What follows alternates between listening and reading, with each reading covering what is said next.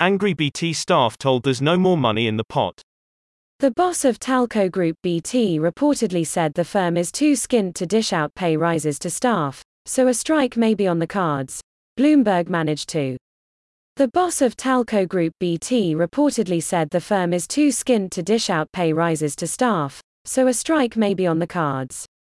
Bloomberg managed to get hold of some footage of BT's PJ Live virtual town hall meeting, and has described the staff as incensed, as CEO Philip Jansen told them he can't afford to give them a pay rise because of soaring costs and low growth, to the point where they threatened to strike. Anyone who's worked for a large corporate in recent years will be familiar with the town hall style virtual meetings, in which the boss rattles on about company successes or what have you, and staff get to chip in with questions at the end. Well, in this one, the BT CEO was apparently asked what he thought about workers struggling to pay bills, and others pointed to the fact his pay has apparently risen by 32% to £3.5 million this year.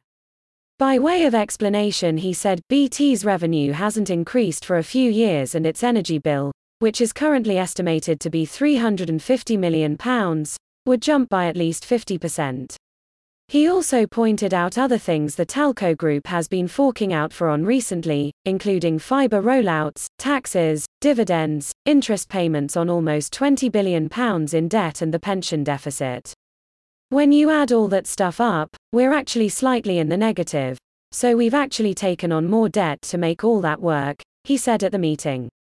Bloomberg, it seems, reached out to BT to ask about the call, and a spokesperson didn't dispute the characterization given of the angry workers, but said the raise they've given workers is the highest in 20 years, which is a bit confusing. Apparently, Jansen felt strongly that going ahead with the meeting and openly answering questions colleagues had in a live setting was the right thing to do. After being told you're not getting a pay rise, or any other form of bad news from your employer, the next question is, what are you going to do about it? In the case of BT workers, it seems they might be up for striking. Apparently, the Communication Workers Union is in its final stages of balloting BT employees on whether to down tools. On the subject, Jansen apparently said he wouldn't want a strike to damage the business in a way that isn't helpful for the future by harming customer relationships. Would I like to do more?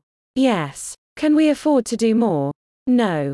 A spokesperson for the union apparently described the call, a complete embarrassment for Jansen and that, it is no surprise that a CEO with a £3.5 million pay package isn't in touch with working people.